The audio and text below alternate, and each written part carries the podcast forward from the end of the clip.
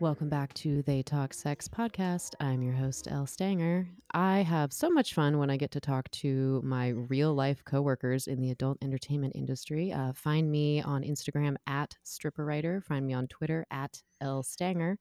I am an ASEX certified sex educator. And in the night times, I am a stripper for the last almost 14 years. So this is the strip club and security episode. We're going to meet Nate Hazen. He's a certified bouncer in the state of Oregon, and he works in downtown Portland and perhaps other places too. So we're going to get to know him. Find him, Nate Hazen, on Instagram. And he's working on a show about the industry. Find that at Strip City TV. Hi, Nate. Hi, thanks for having me on. Yeah, thanks so much. For everyone who doesn't know Nate, he is the bouncer that all of my coworkers have nothing bad to say about. So that's why you're here today. Aww. Yeah, you're a pretty shining example of someone who works in the industry as a man, as a cis man, as a white cis man. I'm really, really grateful that I get to work with you once or twice a week. So thank you for being here for the show. Thank you. Yeah, truly. So we like to let people know how they can engage in the adult industry more safely, more fun ways. So let's get to know you, and we'll share some fun stories and tips, I'm sure. So Nate, when did you first start working in the adult entertainment industry as a bouncer? I started working as a bouncer in 2017, and then moved over to strip club work in 2019. Switched over full-time pretty much during the pandemic after everything reopened. I've been where I'm at pretty much full-time since then. How many nights do you work a week? 4. Okay. Right now, I think there's 3 bouncers at our club right now, and 2 of us work 4 shifts, and the other guy works, I think, 2. Some of that work could be really unsustainable for people who don't handle crowds or loud noises or flashing lights very easily. Yeah. And my first bouncer job was at more of a nightclub kind of setting. And it did work in the front door could get really overwhelming at times. Are people polite overwhelmingly? For the most part, yeah. Yeah. You know, there's always going to be, rude people and others like that. But for the most part, the majority of the people I encounter are super friendly and looking to just have a good time. And that's preferable. Yeah, totally. Do you feel like, so when people are coming in the door, they are met by you or another bouncer, either inside or outside the door, and what's the process? You ask their ID and what else? Yeah, we check their IDs. I always try and give them a good quick rundown of if we're charging a cover at the time, then I'll collect that. And what about pat downs? Yes, pat downs, or we have like one of those metal detector wands. That's pretty standard. If it's a slow night, if it's all people that I just know, the regulars that I know aren't bringing anything in, but pat downs are pretty standard. What did you say? You and someone else have said to me that anytime someone's here to see Elle, that they're not going to be a problem. Yeah. If somebody walks in and just makes a beeline for you and gives you a hug, that's usually pretty good indicator that they're going to be a good customer. Good. Okay. So some people who just heard you say that have interacted with you before, and they are flattered. There's actually, there's quite an overlap with our listeners and patrons, people I get to meet in person. So they say thank you, I'm sure. So what are some of your hobbies or interests unrelated to working security? Yeah. I started getting into psychedelics during the pandemic. I tried acid for the first time, and I've gotten very much into that. I've gained a big time interest in what psychedelics are able to do medically. I've done a lot of reading on the subject, and that's something sooner or later I have an interest in potentially getting into. Now that Oregon is opening up, psilocybin therapy, maybe getting into that sort of line of work. Mm-hmm. And you're a veteran. Can we talk about that? Yeah. I spent 8 years in the Marine Corps. I went to boot camp in 2003, got out in 2011. Mm-hmm. Spent some time overseas. Mm-hmm. And you feel like you said the psilocybin would be good for some of your peers as well. Yeah. During the pandemic, I spoke to a guy that I had served with who went down to Peru and went to an ayahuasca ceremony. Mm-hmm. And he had just such incredible things to say about it. And I do think that there are a lot of veterans out there who are figuring out that there's, a lot of potential in psychedelics as far as, healing from mm-hmm. a lot of, war trauma and stuff like that. Mm-hmm. Yeah. And that's something I think that I appreciate about you. Something I've noticed about a lot of the bouncers I work with, they're either former military, former foster kids, felons. Mm-hmm. Mm-hmm. And it's, it's people that maybe are better at dealing with high stress environments or conflict resolution or procedure stuff. And I think that's really interesting. What do you think?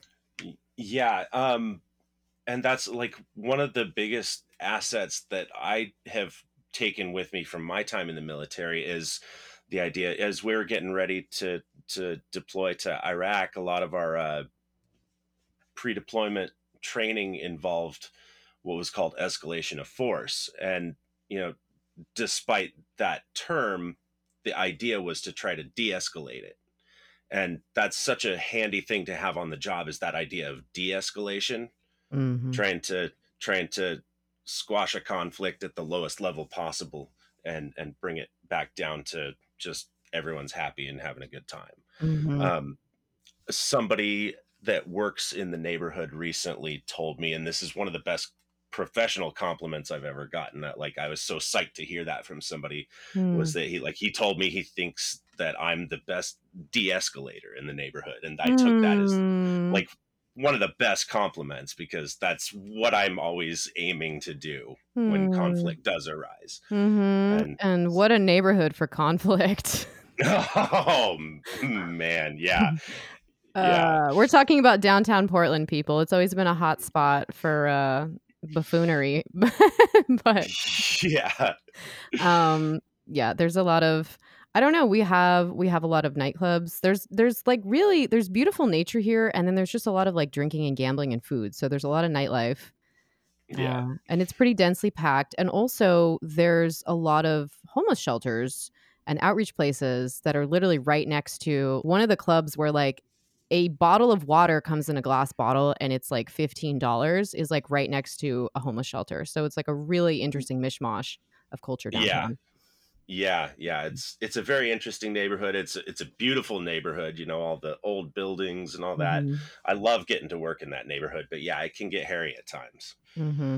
What was it? Oh, we were just talking about, so the PDX alerts where it'll post the cops or the EMTs, I think it might be the cops dispatch, but they were talking about, someone called in downtown about a naked woman who was aggressively masturbating and throwing rocks at cars or something like that. And then in the comments, I see our coworker Epiphany. She's like, "Oh, that's so and so."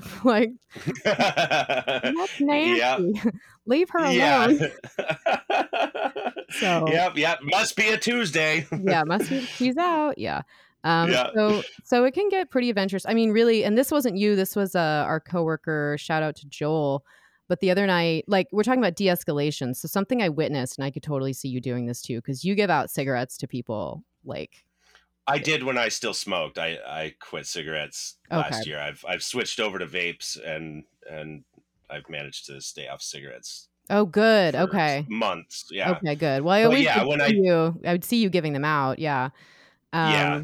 But I saw Joel last week. There was a guy who came up and he was obviously had been outside for, it seemed a few days, and he was intoxicated. And one of the patrons, the sniveling little weaselly man, he said something very rude to the other guy.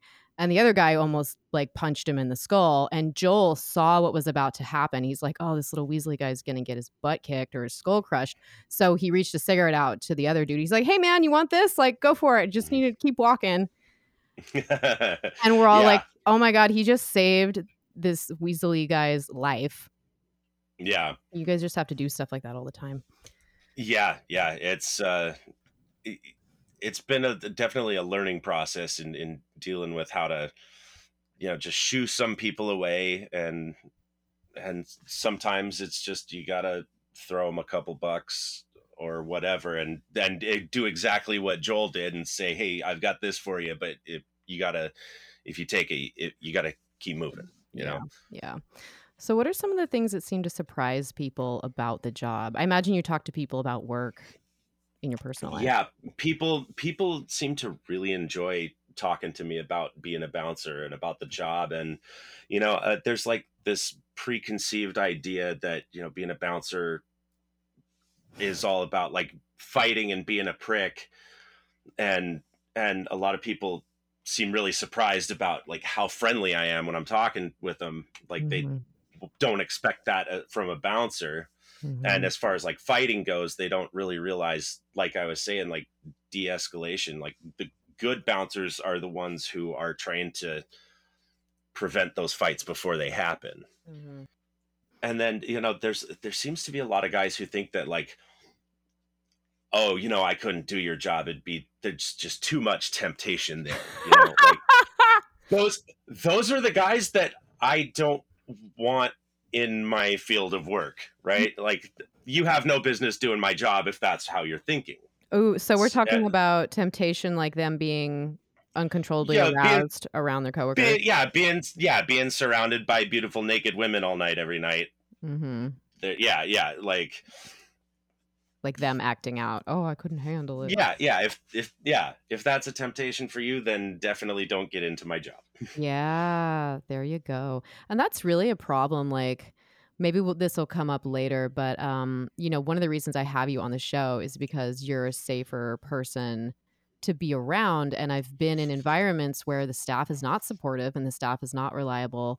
And I'm not talking about like, oh, Elle's being a diva, she wants someone kicked out, and like they didn't, you know, they don't need to be kicked out. I'm talking about like bouncers aggressively like snapping their coworkers' underwear or sexually harassing them in other ways or asking them out and then like refusing to protect them if they don't humor it. Right. Terrible. Yeah, and that's definitely the wrong way to approach that job, and those are the kind of people that I don't want to work with. Mm-hmm.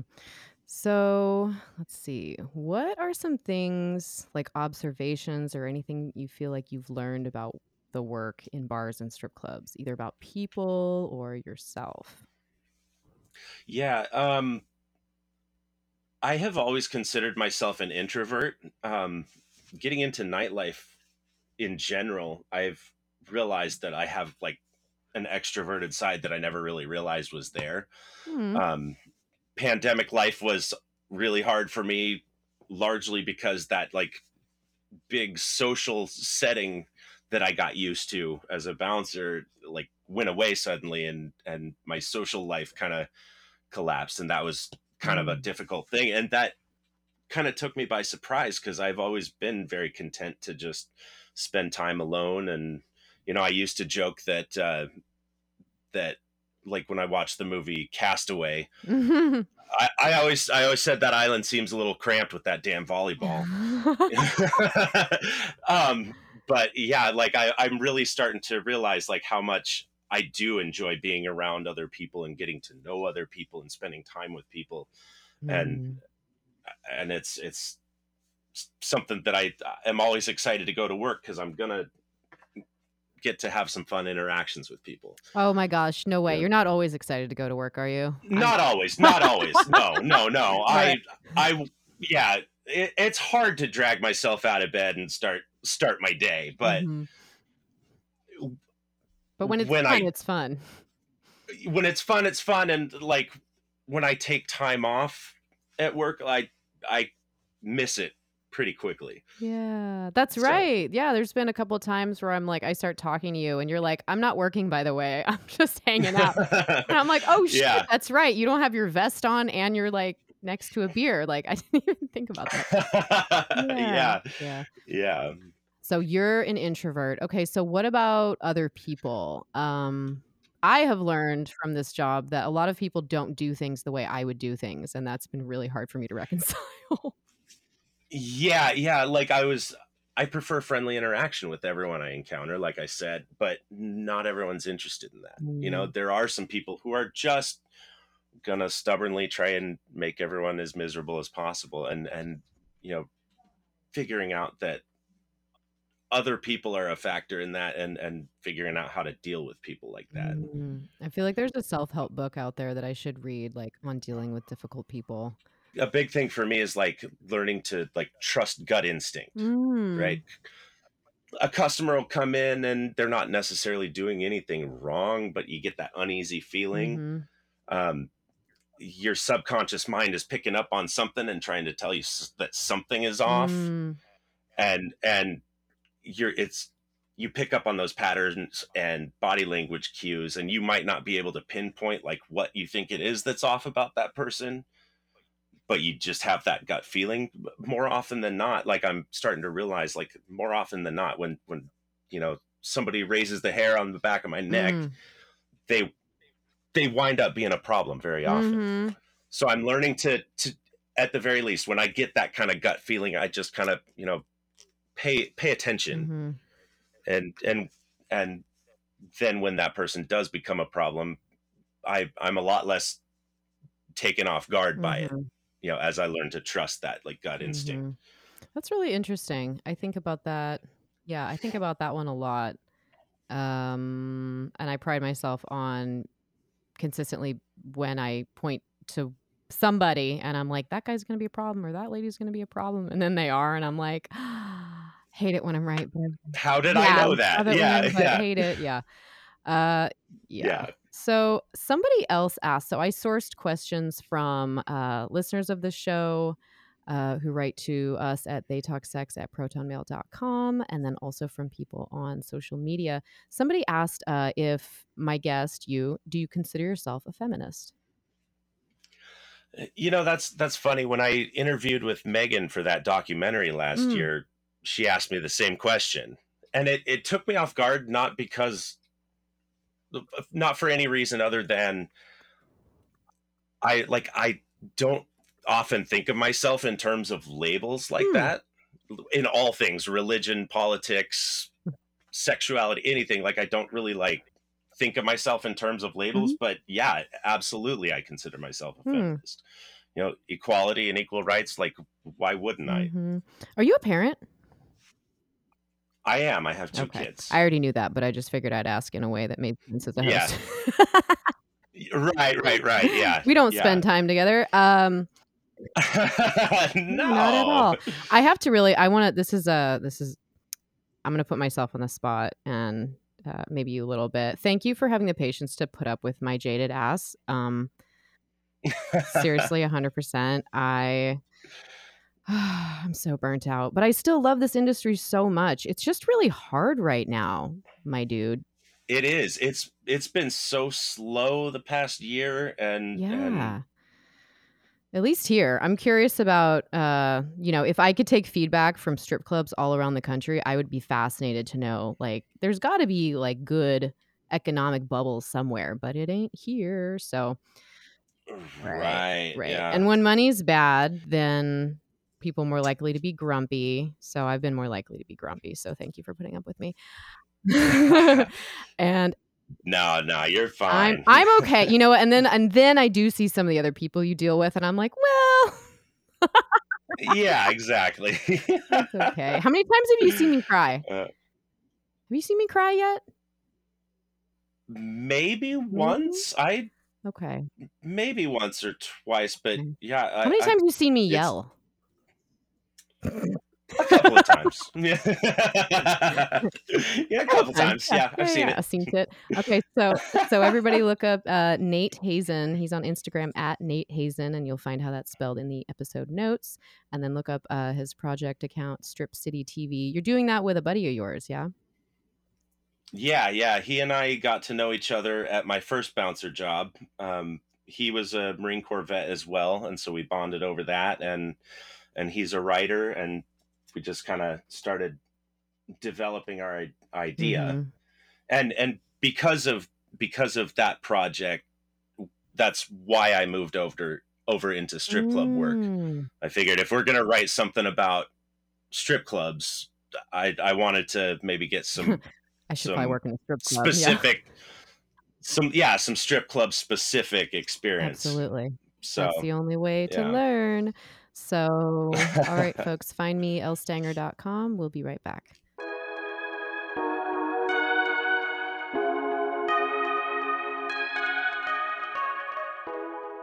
Hey, it's Elle here with a spicy secret. You have so many options for your relationship structure. Best-selling author, New York Times, and NPR contributor Dr. Jolie Hamilton is the expert who helps people custom design relationships to get more out of what they want. If you're curious whether you or your partner are ready to open your relationship, grab the only research-backed open relationship quiz from Dr. Jolie Hamilton. Your results are free when you go to JoliQuiz.com.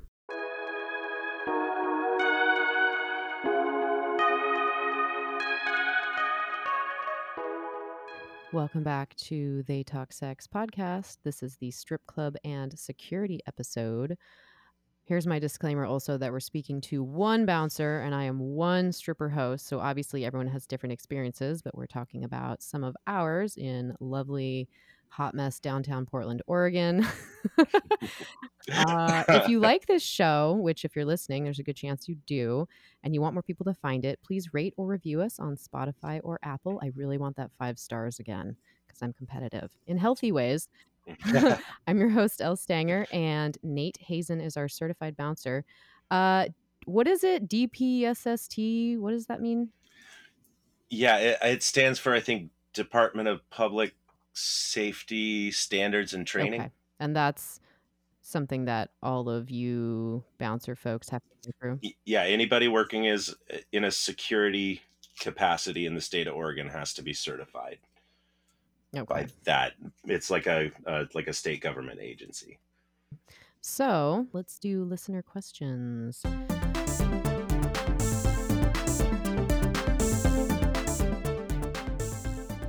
Listener question 1 for bouncer Nate.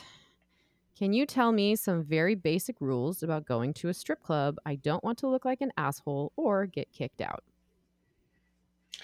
That's such a great first question. I wish more people... Yeah.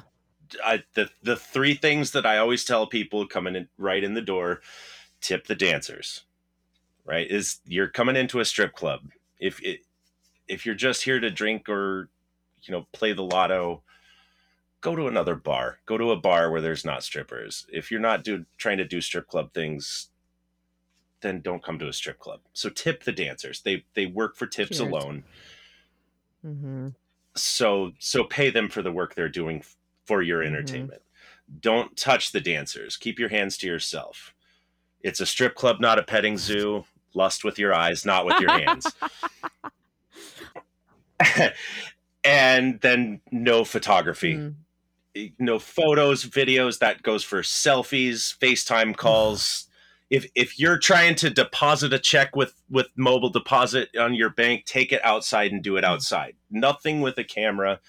You do those 3 things and then be polite, use your manners, don't be a dick, and then consent.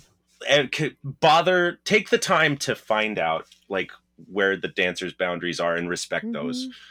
If you do those things, you're going to have a great time. We're all going to have a great time, and it's going to be a good night. Yes, thank you. So that's really interesting. I actually did not know what your top 3 was, and now I do. So first one, tip the dancers. Yes, absolutely. And I got a message from another stripper on Instagram. She said, how do you scold or encourage people to tip, because she's found that some people genuinely do not know. They think we all just like make a ton of money somehow. It like falls out of the sky, I guess.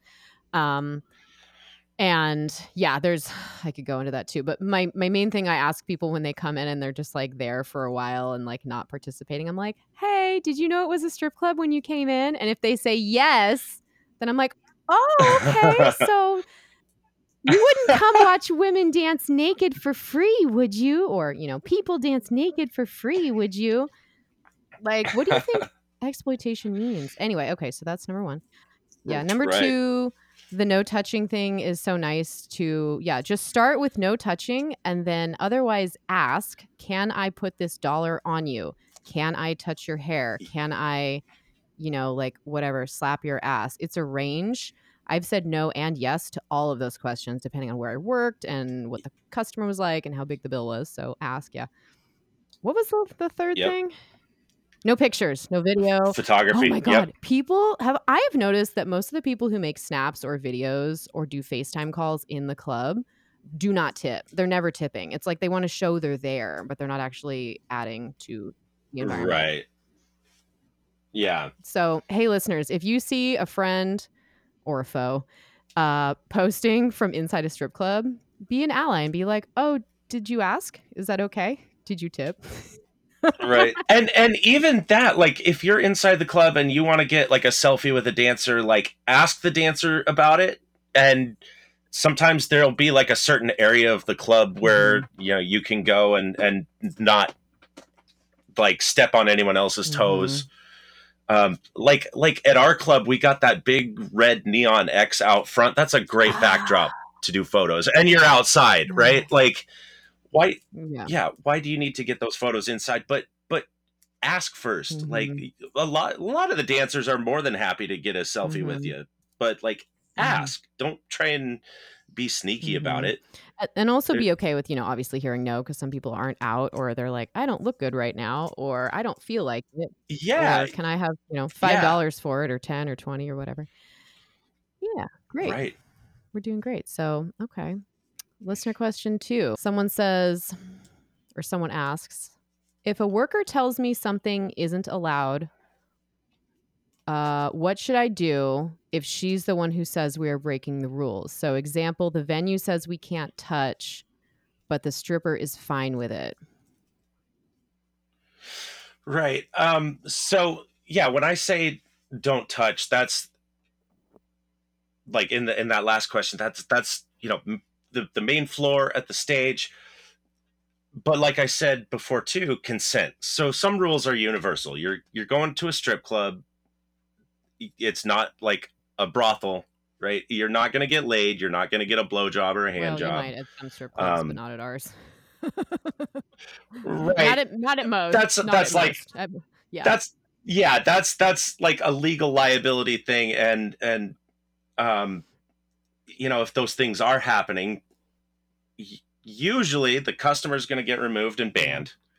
If the dancer is complicit in those things, she's probably getting sent home and probably fired because the club doesn't want that liability. Yeah. And if she's not complicit in those things, then you got bigger problems with the customer than just being kicked out. Like that's like sexual assault. Exactly. Right. And that's happened. A customer will just think it's okay to just stick a finger somewhere he has no business sticking it. Or she has no business sticking it. Yeah. That's a good point. That a lot of times some of the most problematic customers are the women that come in and think because they're women, it's just okay to do anything they want, grab or touch anything they want. Yeah. Really, yeah. Yeah. Entitlement's a funny drug. Yeah. Yeah. So I would like to add to it. So yes, you are correct. I agree you're correct. Do not go to a strip club with the baseline expectation that you're going to have an orgasm or ejaculate or fall in love. Yeah. Right. Well, you might fall in love, but it's not the girlfriend store, and we're not built for ejaculations is what I say. However, there are people that, can and do extras. But again, if you get caught, it might be a big problem, depending on your local ordinances, or if the police do prostitution, and anti-prostitution raids, which is inhumane and they shouldn't do that, but I don't want to get fired if I get caught doing something. So I'll tend to work within the boundaries of the venue, which really sucks when like I'm more comfortable with touching than the venue is, you know, in some cases. Yeah. Right. So I guess just if you as a client are in a position where the dancer is telling you it's okay, but the bouncer is telling you it's not, I really don't have an easy answer for you because you might get in trouble with one or the other person. So that's why I say when you find a provider you like and you trust them, show up, go to that provider because they're probably not going to fuck you over. Right, right. And you know, if that's the kind of thing the dancer is okay with, the club isn't the venue for that. But if you establish a customer dancer relationship with that dancer, she might be open to something off-site, like not at work, but if you know, you trade numbers and everything and arrange something outside of the club, that's always a possibility. And I've known dancers who offer that sort of thing when they're not at work. So but just be aware of the, you know, the club is not the place for that sort of transaction. Yeah. And again, like the word prostitution is such a loaded word, but some places are really like some states will even try to, I mean, there's strippers that have said that they can't take their heels off while they're doing a dance because they'll get fired for soliciting prostitution where they live, because taking your shoes off apparently means you're DTF. Right. I've heard things like that from people who have danced in other states. And so I wish that prostitution was decriminalized and then adults wouldn't get punished for interacting consensually and they could just work it out amongst themselves. But we know that. Yeah. That'd be great. Okay, listener question 3. What are the other ways I can support dancers or staff if I don't feel comfortable sitting at the stage or getting dances? I like this one as an introvert. I don't like sitting at the stage, actually. I'm the same way. When I go into the club, when it's, you know, not my night to work, I don't usually go and sit at the stage either. Oh, yeah. But that's a great question. You don't have to sit at the stage to tip. You know, if I'm at the club and I'm sitting at the bar talking to people or whatever, I still walk up to the stage and throw a couple bucks up there and then go back to my seat. Yeah.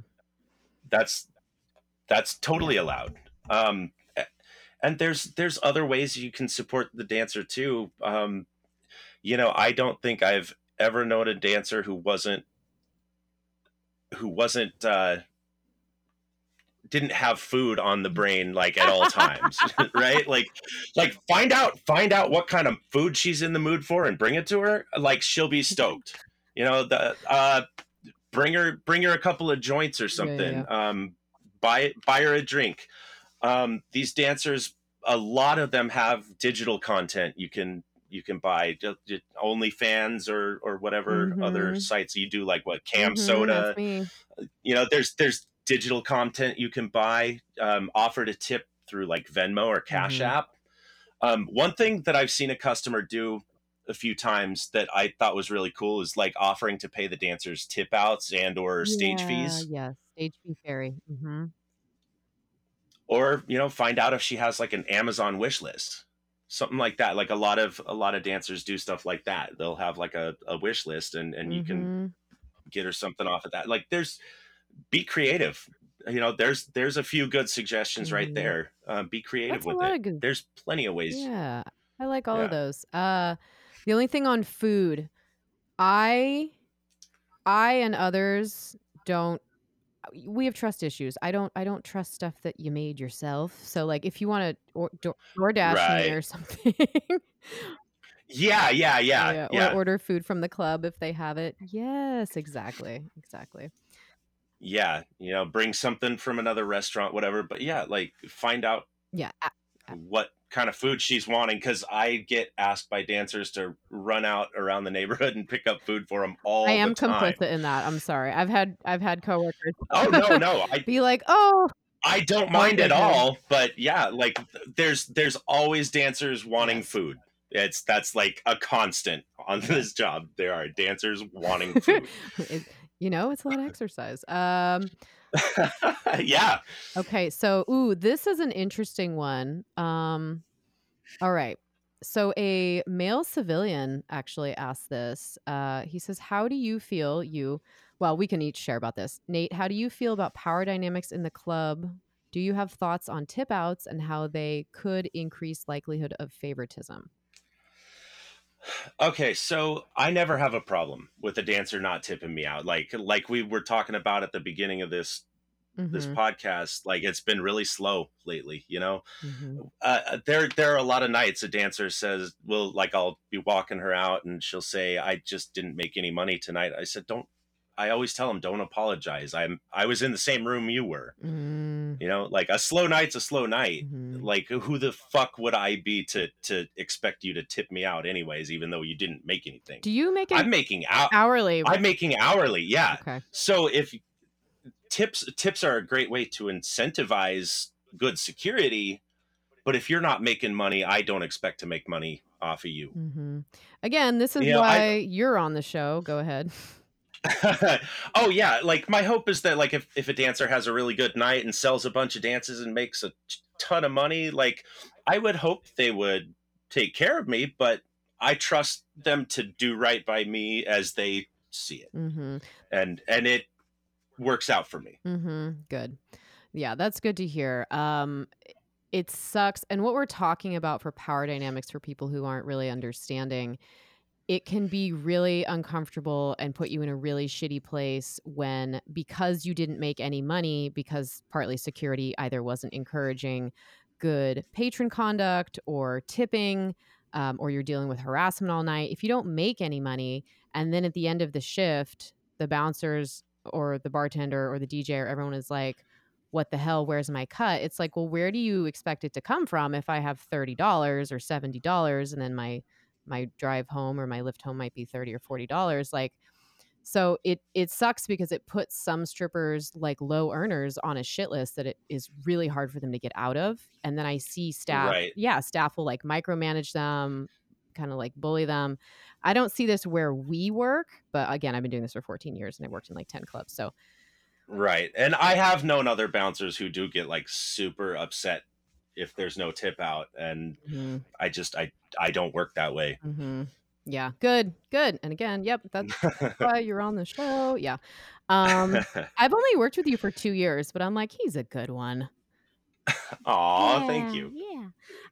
Okay. I enjoy working with you. Good. I try to bring the monies, or at least like the laughs. I don't know.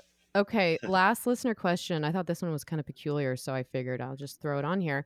Someone says, how or do you search for clear liquids at entry? What happens if you find some? No outside beverages.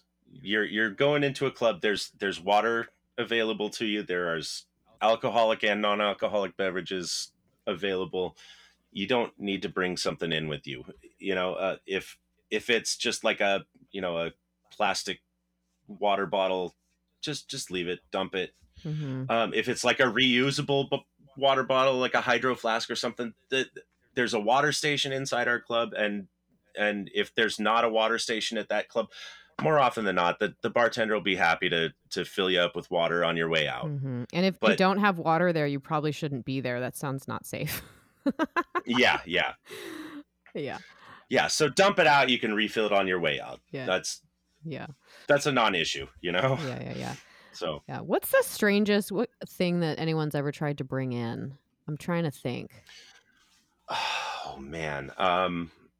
Yeah, give me a second on that one. I asked strippers once, like, what's the strangest gift you've received? And someone said something like an entire king crab that was like recently caught and it was on ice. Yeah, I don't know where they live. Not here.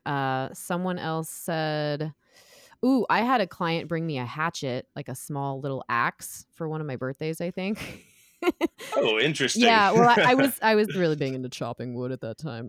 No, I still have it. But I remember he was like, it's wrapped, but am I going to be able to get through the door because this is a literal weapon? It's like, yeah, I'll meet you at the door. What else? I don't know. I end up having to stash skateboards for people every once in a while. Right. I'm thinking about bikes or skateboards. Bikes, yeah. A lady brought in one of those like electric scooters once. Had to find a place to stash that for her. Like it was hers and not the city rental? Right. Yeah. Yeah. It was a personally owned one. People bring in a lot of dogs in our club, probably in Portland club. Yeah. A lot of dogs, little dogs. Yeah. Yeah. As long as they're... Yeah, as long as the dog is well behaved, like at our club, you know, if the dog's well behaved, I don't have a problem with it. If the dog is having a good time too, then if the dog is tipping and not taking pictures, we're totally fine with the dog. Yeah, exactly. Yeah. Cool. Keep your paws to yourself. So. All right, we're gonna take another break. Everybody, look me up on Twitter at Elle Stanger and find Nate Hazen on Instagram.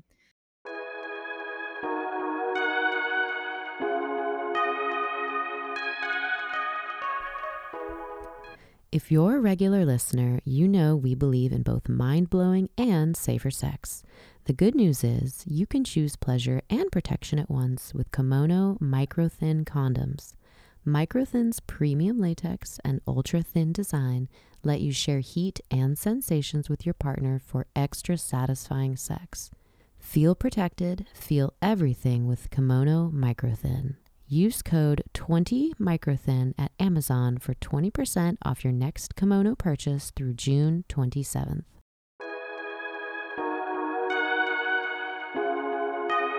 Welcome back to They Talk Sex Podcast. I'm your host, Elle Stanger. See my boobs and other fun stuff on patreon.com/strangebedfellows. You'll find my porn on the top right corner. Click the 3 X's on lstanger.com. We're talking about strip club and security. This is the strip club and security episode with bouncer of Portland, Oregon, Nate Hazen. All right, Nate. So do you think there's any kind of common reactions from people who are being asked to leave or kicked out of a venue? Okay, so there isn't like one universal reaction. There's some who go willingly. There's to their credit, there's a good deal of people who you say, hey, because of this, I got to ask you to leave for the night. And a lot of people are good about it and will just, okay, yeah, you're right. Sorry. And they'll go. Some people just sit there and say, oh no, I'm not leaving. Like that's going to somehow work out for them. Mm-hmm. Once I tell you got to leave, you're going to leave. Mm-hmm. I don't see people dragged out of there very often, but I you know, it's happened. Yeah. Yeah. There is a group of people who like to argue. You know, I tell them they got to leave and they'll do this thing that you're not unique when you do this, but you'll like demand to know what you did wrong, right? And then you'll start to try and like argue the whole thing in circles, and it'll always come back with, well, why don't you tell me what I'm doing wrong? And I've already told you what you did wrong. And they'll try and just like, oh God, do this weird, like, yeah, arguing it in circles to try and delay or prevent having to leave. Ew. And yeah. It's weird. It's obnoxious. And you know, if I ever seem like I'm not interested in having a conversation with you when I'm kicking you out, it's because I've already done this before. Right. You know, it's fucking annoying. I hate it. I would not want to date anybody. Those people sound terrible in relationship. Like gaslighting is hell. Oh yeah. Oh yeah. What do you mean? It's annoying as shit. You're still going to leave. Like, just go. Right. Keep your dignity intact. Yeah. Try. And every once in a while, there are people who want to try and get aggressive and turn it into a fight. And like I was saying earlier, that's where de-escalation comes in handy. Yeah. You're also like 6'2", right? I'm 6'2". Yeah. Yeah, that helps. So, and that's one of my biggest assets on the job is just being a big dude. Yeah. No, that's great. Yeah. Yeah. So tell us about the film TV project you're working on. What format are you hoping to do? Yeah, we're looking at doing TV. We've talked about it, and you know, if it comes down to it, and we got to maybe like modify it into a movie, then we're open to doing that. But right now we're looking at TV. We've got a pilot written for a sitcom that's based in a Portland strip club. We're calling it Strip City, you know, a play on the whole Portland Rip City thing. Oh, basketball. Mm-hmm. Yeah. Yeah. It's like, think along the lines of It's Always Sunny in Philadelphia, or like the movie Clerks. So, some influence on from like The Office, you know, kind of like the cutaway, like interview mockumentary kind of format. There's some of that in there too. Nice. Yeah.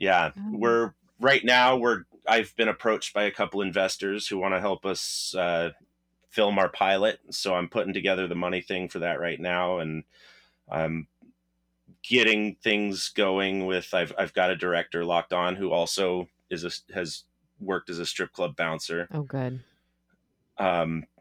Yeah. So we're working on it. We've got some potential connections to maybe, you know, find a streaming service or something to pick it up once we get it filmed.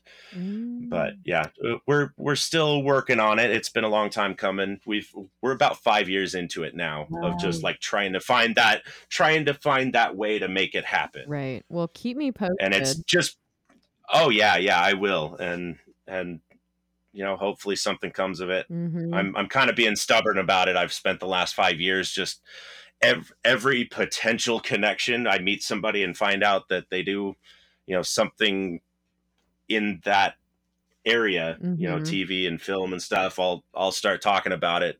I can be obnoxious about it sometimes, I think. Oh, I haven't seen that yet, but well, just keep in mind, I do consulting for stuff like that, TV and film. So let me know.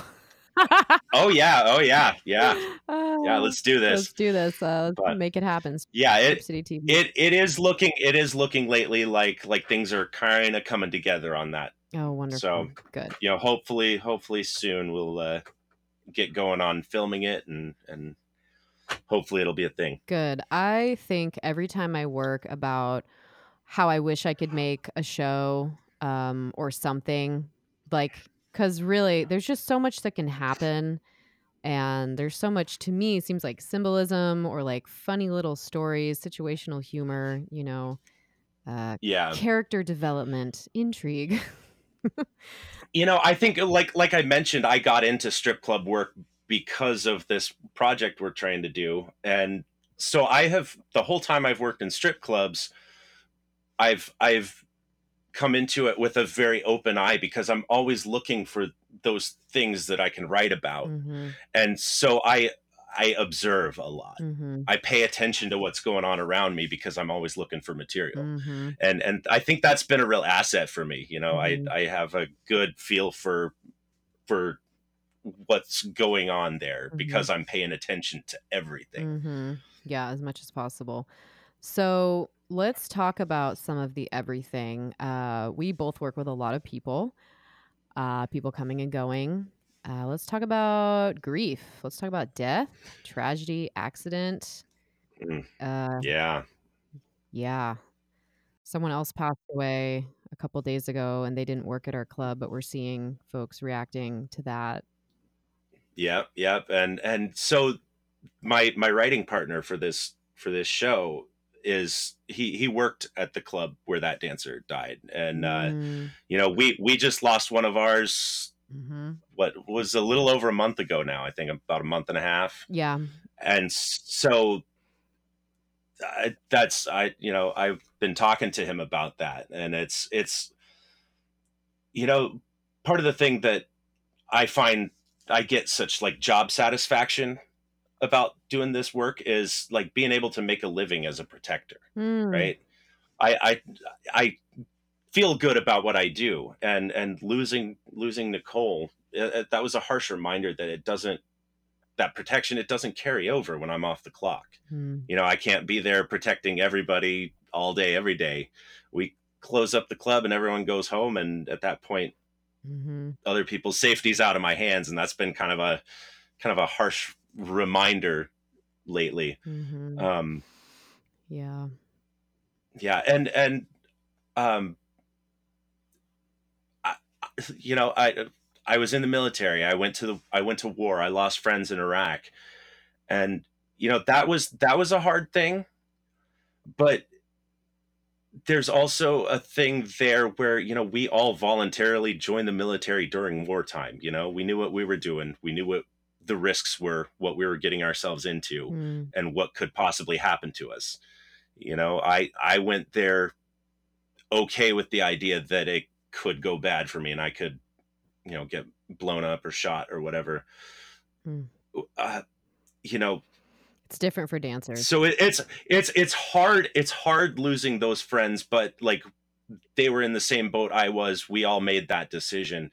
When it's a dancer that I've worked to protect, that hits different. It's hard. It's been a tough pill to swallow. Every time you put me in the car or put everyone in the car, you always say, "Get home safe." I say that to every dancer I walk out, and I always mean it. And you know, that there's that thing of, you know, maybe you do get home safe, but you know, I might not see you again anyway. Right. So yeah, like, right. Yeah. Tell the people you care about that you care about them, and I'm tearing up too. Yeah. Nicole.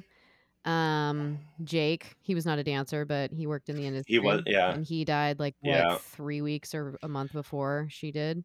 Yeah. It was right on the heels of Jake that we lost Nicole, and yeah, it's been a tough couple of months there.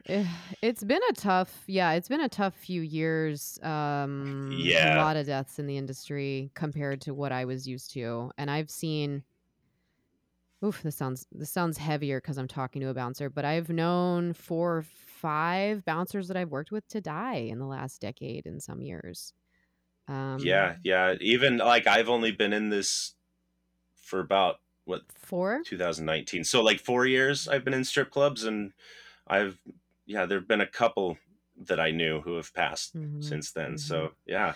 And I don't know what it is. I mean, alcohol is a factor sometimes. Suicide is a factor sometimes. Car accident is a factor sometimes. Gun violence is a factor sometimes to all of these deaths, you know, and other things.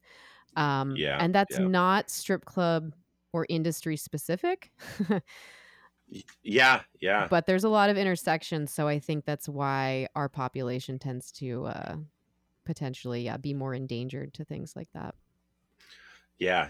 Even, you know, at the place where we work, I've had guns pointed at me a couple of times. Oh, and, you know, yeah. Oh, yeah. It's, it's always a concern, at least. I saw a homeless guy accidentally shoot himself in the dick. That was last summer. I think it was last summer. Yeah. It was an hour after I left, but I heard, oh, God. Oh, yeah. God. Like just halfway down the block from where we were, over there at Shanghai Tunnel, he was sitting on the picnic benches there and fiddling around with a gun and accidentally shot himself. Oh my God. Yeah. So it's, there's just always danger always lurks, but yeah. I definitely, you see me, I'm like, if I'm sitting out there by the little fire. So, okay. People who are not familiar. So we're basically next to something called Ankeny Alley, which has some food, and then another strip club that's our sister club, Kit Kat Club, and then there's Voodoo Donut, which is world famous at this point, and then Burnside. Yeah. Burnside Street is a major street that is east to west. That is it's the dividing line between north and south Portland, right? And then we're 2 blocks from the river, which is the dividing line between east and west Portland. So we're very much down in the concrete jungle, and if I'm sitting out there and just having my water, or if I'm smoking weed again, I do not put my back to the street. Yeah. You do not. I do not. It's too much. Yeah. You want to be able to, and that's, it's funny. When I'm standing outside talking to people, my head's always moving back and forth to see what's going on up the street and down the street. And a lot of people get thrown by that. Yeah, they're because I'm not paying attention. You're no, I'm paying attention. It's no, I'm listening. Keep going. I'm just paying attention to what's going on around me. Mm-hmm. You know, yeah, it's definitely a part of town where you want to do that. Mm-hmm. Be aware of what's going on around you. Mm-hmm. And we're not trying to scare folks, like, but I mean, oh yeah, it's lively, but again, there's a lot of stuff going on. So just like keep looking around, like drunk people, yep. Tourist people, people driving the wrong way down Second. That happens a lot. It's like every single night. Yeah. Yeah. People turn off a Burnside the wrong way onto Second. Every time I work, there's somebody who either does it or tries to do it. And this is why I tell people, I'm like, look both ways, even if you're crossing a one-way street, because I've also driven the wrong way down the street, and I know other people do it. Yeah. Yeah. So, okay. So as we begin to close our episode, I'm curious, do you feel like your work impacts or informs any of your dating or sexual practices? Yeah, I think a little bit. You know, for one thing, like I'm definitely not as impressed just by like a pretty face, right? I work with beautiful women. Like if all you are is pretty, like you're not bringing like there's got to be some substance to you. Mm-hmm. But like there's ways that it affects that for me. Like night work means, you know, I sleep when, I guess, normal people, day walkers, are out living their lives. It's like it can be hard to meet people when I don't exist when the sun is out, pretty much. Right. You know, that's right. I stay there later. You close everything. Yeah, down. Yeah. I usually get out of there between maybe like 3:30, 4 in the morning. I'm usually winding down and going to sleep as the sun's coming up. Wow. Yeah, so the majority of people I meet and get to know are, you know, customers, dancers, bartenders, other bouncers, like people in and around the industry is really like the majority of who I'm actually interacting with in life. Mm-hmm. That can be a big time limiting factor. And then like as far as dancers, so I've got a rule for myself at work. It's my own little professional limitation on myself. And I'll get to it. I have a reason for this rule. Oh, yeah. I don't make a move on the dancers I work with, right? I've got a job to do, and that's providing a safe, comfortable workplace for you guys to do your job. Mm-hmm. And you mentioned, you know, earlier, a bouncer, like asking the dancers out and then like, mm-hmm. you know, maybe not given as good a security service mm-hmm. to that dancer if she doesn't humor him on that, you know, like I don't want to undermine that by treating the dancers I work with as like my dating pool. Right. Mm-hmm. And I'm going to tell on myself a little bit here. You know, I have that rule for a reason. Mm-hmm. I did make a dancer uncomfortable once. Mm. We were hanging out outside of work and I was drunk and started like rubbing on her leg while I was talking to her. I realized quickly that I was making her uncomfortable and I stopped, but like that damage was done. Mm. And I hated that feeling. You know, like I let her down and, you know, betrayed that trust that she has Aww. In me as her bouncer, right? Mm-hmm. I carry that feeling with me to work and it keeps me focused on what I'm there to do. Do you feel like, and it's okay if you don't want to include this, do you feel like there's been enough repair in the meantime? Well, that's the thing. Like when you fuck up in life, you can't take the fuck up back. But what you can do is learn from it, grow from it, do better going forward. And that's what I've done. Yay. Hey, that's what it was about. Yeah. Yeah. Yeah. And you know, that rule for myself doesn't mean I'm against dating or hooking up with the dancers I work with, but they have to kind of make the first move. Mm-hmm. And that's worked out for me a couple of times. Mm-hmm. Yeah, you know, it happens, but like, I can think of a couple. Yeah. I'm sure you know who, but but they got to make the first move there. Yeah. You know? Yeah. I talked to, it's funny, I talked to a longtime person in the industry, and I had asked him, I was like, how come you never, like, you've never hit on me, like, really at all? And I never see you hit on any other dancers, but I know you interact with a handful of us. sexually and like personally. I'm like, how does that happen? And he was like, I don't make the first move. He's like, I always wait for them to make the first move. This way they'll never be uncomfortable. And I was like, oh, fuck. Exactly. Yeah. So you're not alone in that. And I'll tell you who that is later when we're not recording. Okay. Yeah. Yeah. Oh. But yeah, that's a pretty good like rule of thumb as a bouncer. It's like, let them make the first move because, you know, eventually they will. Right. Yeah. If you, yeah, that's been my experiences. For sure. And I say that to customers too, honestly. I'm like, because I'll have a strip club customers be like, hey, I have a crush on so-and-so, your coworker, but I don't know if they like me or if they're just hustling me. And my answer is always like, if they ask you to hang outside of work for free, they probably like you. Yeah. Yeah. Yeah. Let them lead. And also strippers, because I've met strippers too that were like unclear. And I'm going to tell you, if you start hanging out with them for free, you can never have them back as a customer. So make sure it's only if you really like them. Right. Yeah. I had a baby with one and I loved Brian so much, the other. And they too. Yeah. Clients. Yeah. But I got to make the first move, strippers. Yeah. All right. So thank you so much for being here today. I have one more question. I ask every guest this. Do you have any last sex tips for our audience? Yeah. Once I read that question, when you sent it to me, I gave that some thought. And, you know, I think what I'm going to say is pay attention to your personal relationship with shame. Ooh. Shame is an emotion. You can't prevent emotions. You're gonna feel it, but the shame is almost always based on like either the judgments of others or like the perception or the fear of judgment from others, right? You're holding yourself back because of what other people might think of you. Like, so what you do with that emotion, I think it can make a big difference. You know, you give into it, you're going to be sexually repressed and you're not going to experience the things you want to experience. Or you can ignore it and do those things anyways. Or you can just embrace it. Like if you can turn shame into like a kink, that's like, I've done that a little bit and that can be super powerful. So pay attention to shame and what you do with it. And I think tweaking that can make a huge difference. I forgot to ask, did you want to share your OnlyFans or no? I mean, sure. Why not? Yeah. It's Johnny Banana. Yeah. So OnlyFans.com. Yeah.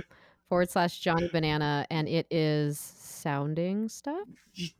I do quite a bit of that on there. I don't have a whole lot of content. I don't really have a lot of subscribers, so I don't do much with it. If you know, if people start jumping on there and subscribing, I'll definitely ramp it up and start making more and better content.